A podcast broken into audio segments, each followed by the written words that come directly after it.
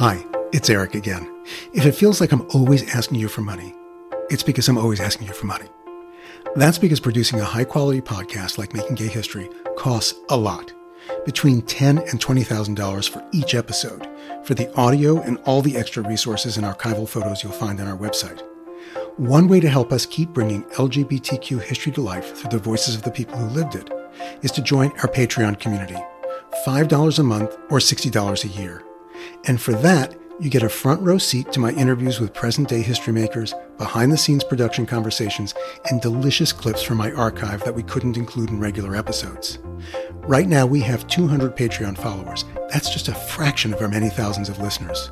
Can you help us double that by the 55th anniversary of Stonewall this coming Pride Month? We can't do what we do without all our supporters. And if you aren't one already, I hope you will be soon.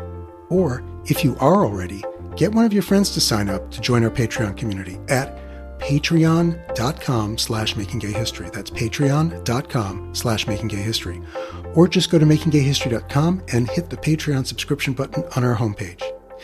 Thanks so much. Now, on to the episode you've chosen to hear. I'm Eric Marcus, and this is Making Gay History.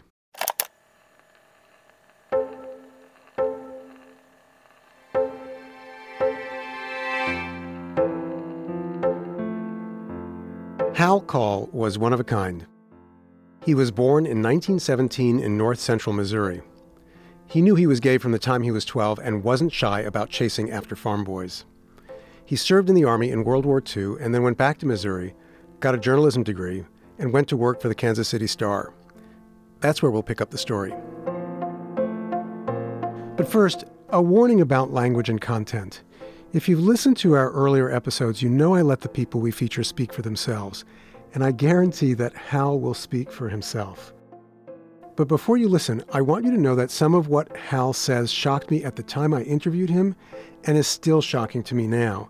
He uses hateful language about women that's explicit and offensive, and some of what he says about the challenges faced by lesbians in the 1950s and 60s was simply wrong. But he was also at the forefront of the fight for gay rights, and he has an important story to tell. Here's the scene, and it was quite a scene because Hal Call's office was above the Circle J Cinema, which was a sex club and porn theater he owned and ran in San Francisco's Tenderloin district. I'd only been to a porn theater once before, and that was for a bachelor party for a straight high school friend. So I was a bit tentative walking in, but a little curious too. And I know that because my post interview notes were unusually detailed. Hal meets me in the dark entryway, and I follow him into the theater which looks almost like a small chapel. No seats, just pews. I guess armrests would get in the way? There's a film showing and a couple of men in the audience. We go up a narrow staircase to a spacious, bright office. A long wall is filled floor to ceiling with videocassettes.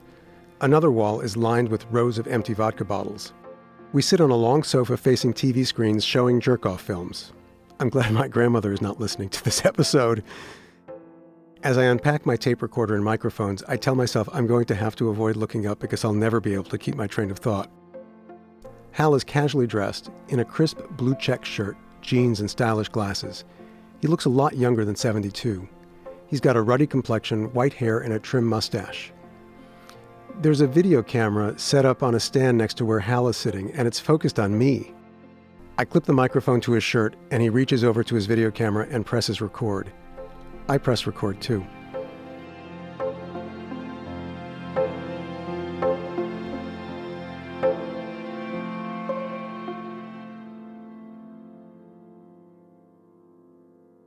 You're, you're running now. Mm-hmm. My name is Harold L. Call, and I'm executive director of the Mattachine Society Incorporated. And your name is? Eric Marcus. Eric Marcus. Okay. Do you have any kind of an affiliation or whatever that I should know about? Uh, no, I'm an independent writer working for Harper and Row on a new book, which doesn't have a title yet. It's an oral history of the struggle for gay rights, covering the period from 1945 to 1990. And you figure rather prominently in there, so that's why I'm here today to talk to you. Okay, Eric. Well, let's we'll get going. So, All right. Um, it- there was a point at which uh, you were arrested in 52. August, yes. I was in a uh, a very small automobile. It was a not re, it was two seater, but it was a, one, a two door two seater uh, Chevrolet or something, parked uh, at about 1:30 in the morning, uh, uh, about 50 feet from the uh, police station in Lincoln Park, in Chicago. How many people were there in the car? There were four of us. Uh-huh. We had gone from a gay bar. And They were going to drive me home, but they stopped in the park. By, as soon as the ignition in the car was turned off, they were flashing lights on us. Three of them thought that uh, uh, if they made accusations, uh, it would let them get off scot free, and it would uh, put the onus of guilt on uh, another person. Well, those three knew each other, and I didn't know them, and they thought they'd walk off scot free, but they got busted too. See, all four of us did. And the attorney that uh, we got, uh, he was in with the system, and uh, at that time, 1952, $800 bought off the uh, arresting officer, officers, and uh, the judge, and the and included the attorney, attorney's fees, so that one court appearance uh, brought a dismissal. There was no conviction. To be accused was to be guilty. And at that time, I was uh, dumb enough that I didn't uh, see that there was any harm in telling my uh, supervisor in the Kansas City Star what had happened. He said, "Well, you can. We can't have anybody like that working for the Kansas City Star." And I said, "Well, uh, that's maybe so, okay, but uh, I said, if you if you fired all the homosexuals on the Kansas City Star, you wouldn't get the newspaper out." Told him that. I mean, you couldn't even set the linotype at the at the time. I decided then that instead of going where the job took me, I was going to go where I wanted to and find my own career. So my lover and I uh, drove from to uh, San Francisco with all of our possessions, and I've been here since. In February 1953, I heard that something called the Mattachine Society out of Los Angeles was having meetings and discussion forums in Berkeley near the UC, University of California campus. And they were getting together to figure out things they could do to help resist this awful thing that we had to face, and that was uh, cops that were chasing us and playing cat and mouse with us all the time and at will. What what happened at that meeting? Were there a lot of people there? No, about 15 or 20 people. Did all men at the meeting, or there were women too? No, it was it was all men. Let's get something straight right here, right now. I know that uh, women's liberation in this country has come a long way, and anything that goes on now has to be spoken of in two genders, male and female, all the time. Now, in the days I'm speaking of, these early days of the gay movement, the women weren't in it. They didn't have any problems compared to what the male did. It's only since the movement got going that the women have come forward, and honest to God, it has been an astounding revelation to me. I never expected to see a mile and a half of dykes on bikes in a gay parade ever. And plenty, believe me, that's, well, that's too many dykes on bikes as far as this old guy is concerned. Okay. Why do you say That's that? all for freedom. Well, because I think the women have been awfully pushy here in the last few years and have sort of taken over in the thing when they don't need to. They've made a concern out of things that didn't need to be concerns. Mm. The police were playing cat and mouse with guys. The male homosexual, because he was a cocksucker and because he played with his penis and somebody else's penis, was a threat to the straight male. Females didn't count. The only thing wrong about a poor lesbian, as far as the males thought, was that poor cunt doesn't know what a good time she could have if I could stick my dick in her. She's just missing out. Mm-hmm. Poor thing. Mm-hmm. And they pitied her. Now, I'm not, look here, I've got wonderful friends that are lesbians and wonderful friends that are women. And Phyllis Lyon and Del Martin of the Daughters of Bilitis, the founders of that organization, are wonderful personal friends of mine and have been since 1955 or so when I met them. As a matter of fact, we printed on our gay press down at Third and Mission the first issues of their lesbian monthly magazine, The The, Ladder. Ladder. You became deeply involved in Mattachine Yes, very early on. It was first a secret organization. Why did it have to be secret? That came about because of fear. Uh, the core of it was a secret organization, and Senator Joseph McCarthy in Washington, D.C., was going around, you know, with a handful of names and addresses of so many people that were in the Senate or in the government in Washington. And these are homosexuals and these are communists. And he was going, he was, he was putting the fear of God uh, along with those two queens that were associates of his, you know, at the time, Cohn and Schine. They both turned out to be uh, fairies without wings. Uh, anyway, McCarthy was doing his uh, thing and spreading fear among homosexuals and among uh, all kinds of people, and having lots of time on uh, television and, and the like, and equating the condition of homosexuality with communism. And of course, communis- communism at that time was a, a, was an ogre, was a, a, specter, a, demon that uh, we can't even imagine today. So, we knew that some of the founders of the Mattachine movement, or the inner circle of the Mattachine uh, uh, Foundation, had, poss- had been rumored to have some communist leanings and maybe connections elsewhere. Particularly one or two of them, Chuck Rowland and another man, uh, and those were among the six or seven people who founded the Mattachine Foundation along with Harry Hay. We met in 1953 in Los Angeles at 8th and Crenshaw. We had two meetings there and uh, uh, a month apart. And on the second meeting, we were sort of took it out of their hands.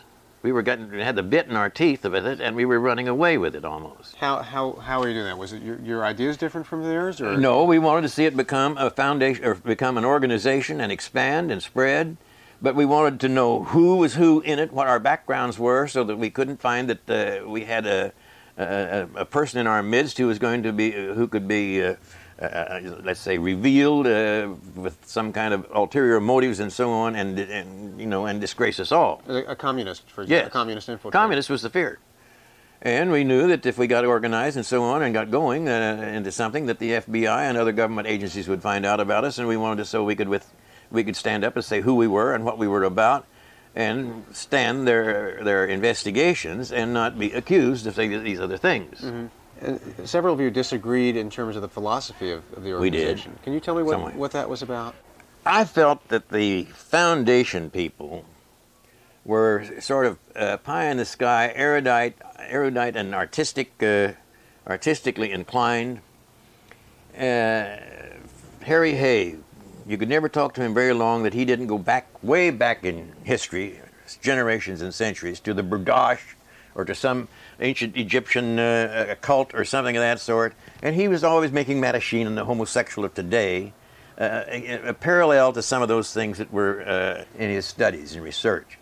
We saw the need for Mattachine as a here and now practical thing because we were a group of cocksuckers in society that the police were chasing and they were uh, assassinating character at will and causing all kinds of mischief and expense and, uh, and damage to us as individuals.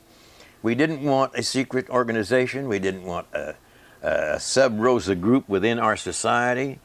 Uh, and uh, we wanted to see changes brought about, changes in law, uh, changes in public attitudes, uh, research and education done, changes in research into the realities of sex behavior and to spread those realities so that the whole of society could say ultimately that uh, homosexuals are human beings in our midst and they're only different in certain ways from the rest of us and they're, and they're, they're human beings, leave us alone. We were wanting to see those goals achieved and by evolutionary methods, not revolutionary methods. Tell but, me what you mean by, by evolution, how you hope to achieve that. that well, we hope to, mainly we hope to achieve it through uh, projects of education and public service and referrals and things of that sort. And by meeting with and telling our stories to people who were doing uh, writing, research, and uh, who had an influence on law, law enforcement, the courts, justice, and people in the academic world, and so on. So you were your plan wasn't to go out and uh, lead protests, no. or, or not at all, not at all. We wanted to see it done by uh, uh, holding conferences and discussions and uh, being becoming subjects for research and telling our story and letting people uh, uh, in the academic and, and science, uh, behavioral science world get the word out about these realities because we were so goddamn dumb as a people about the realities of human sexuality. Early in our days, we had our the Mattachine phone number in our telephone book here in the city of San Francisco, and uh, it wasn't long before the police knew about us because through the through gay bars uh, that we had uh, in San Francisco back then, not as many by any means as we have now, but we, we had maybe a, eight or ten gay bars in 1950, uh, 1953, and uh, the cops were making arrests there, and then we were getting calls from a lot of the people they busted to uh, arrange for an attorney and even to arrange for a bail bondsman and things like that. Mattachine was doing those things in those early days. Uh, and so the cops found out there was a Mattachine Society, the, a, a, a, group that uh, of queers that was uh, daring to stand up and work on behalf of other queers the police were busting. And the courts and all found it out, and the attorneys found it out, bail bondsmen knew it, and so on. That started the spread of knowledge of the existence of Mattachine in San Francisco.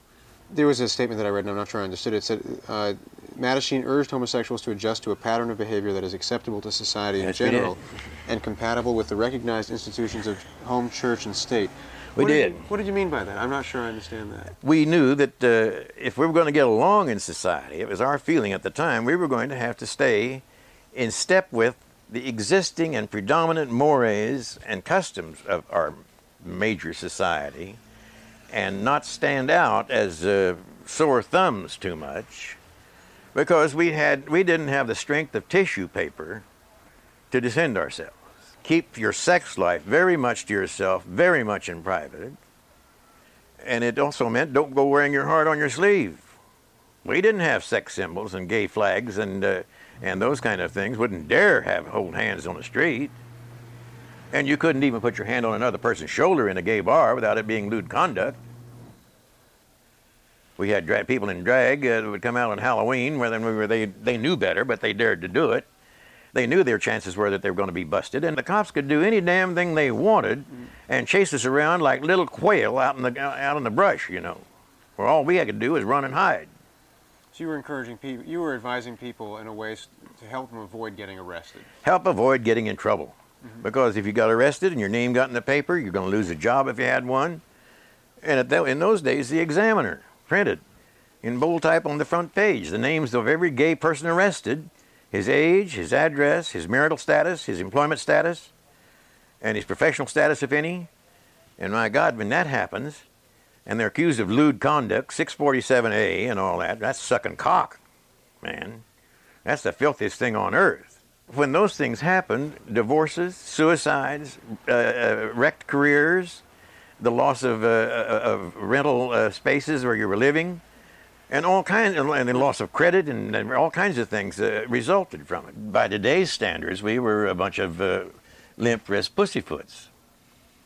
But yet, for us in those days, we were out of the closet, and it was a very courageous thing, because there were not very many of, uh, of us there. Now, did you think at the time that, that homosexuality was sick? Was that what, what what the prevailing belief was? Did you believe that then? No. No. I never believed it. I had this philosophy. We've been fighting for sexual freedom, and goddamn it, let's have some. Uh-huh. And so what? If you don't like it, look the other way, do something else. Do what you want to do. Don't bother with it. see? All along, it's been a matter of that. You know, the people that are so incensed and concerned about uh, what homosexuals are doing are simply telling me that they are goddamn jealous because they're not getting enough themselves. What was the Seven Committee? The Seven Committee was I a should tell you, there's a few people who've spoken very fondly of the Seven Committee, and they haven't quite explained it. So I thought I'd go to the source well, it, and find out what Right. the Seven Committee was. Uh, it's a, the Seven Committee is the name of a group that the uh, within the Mattachine Society comprised uh, of a good many of its board of directors at the time and two or three others that we, we set it up to arrange social events. And we did it because we said we've been fighting and we are fighting for sexual freedom, then God damn it, let's have some within responsible limits. So we had some overnight weekend outings down uh, in the, the redwoods in Big Sur country, and uh, we had maybe a, a thing or two up at uh, in, in somebody's ranch or something up in the Guerneville area and district, and uh, sometimes we even had a few little things in some of our own uh, apartments or quarters or facilities here in the city. But you didn't get to and they were just mainly they, they were sort of they, well they were sort of all night uh, fuck suck and circle jerks. and we often had you know, cooked food like beef stew or a pot of big pot of American chili or something you could make a big one dish pot out of, and it was a social activities thing under the Mattachine Society in a sense, but we didn't want it so that it would ever rub off on Mattachine and uh, you know, uh, you know, sort of smirch our good name. But after all, we're gay sexualists and we were fighting for sexual freedom, and that's what I said. We, we decided let's have some.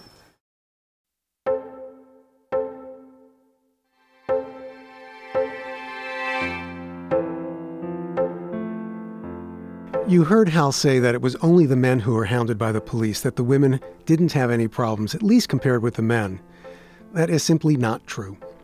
Lesbians were frequently harassed, beaten, and thrown in jail because of who they were, like Shirley Willer, whose story you heard in an earlier episode. She got slapped around by a police officer simply because the way she looked and the way she dressed made him think she was a lesbian. Hal had his own perspective on things. He spoke his mind and didn't care who was listening. I found it hard to look past his words to what he accomplished, but whatever I might think of him, Hal was also a pioneer who took big risks to fight for equality and sexual freedom. Not every LGBT champion is someone I'd call a hero. It's complicated. After that first interview with Hal, I went back to do a follow up interview. When I got there, it was clear that he'd confused appointments.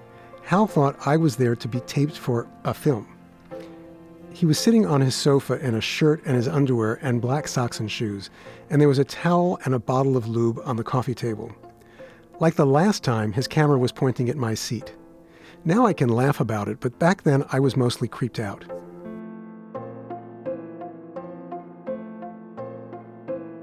Hal Call lived in San Francisco for the rest of his life. He died on December 18, 2000. He was 83.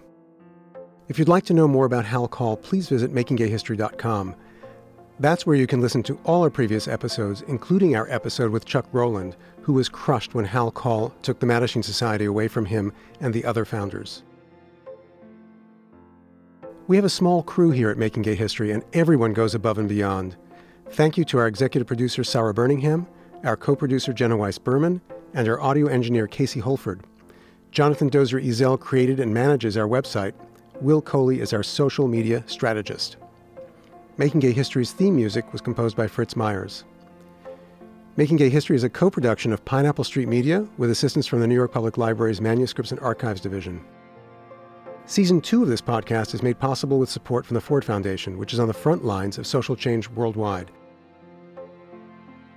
And if you like what you've heard, please subscribe to Making Gay History on iTunes, Spotify, Stitcher, or wherever you get your podcasts. So long until next time.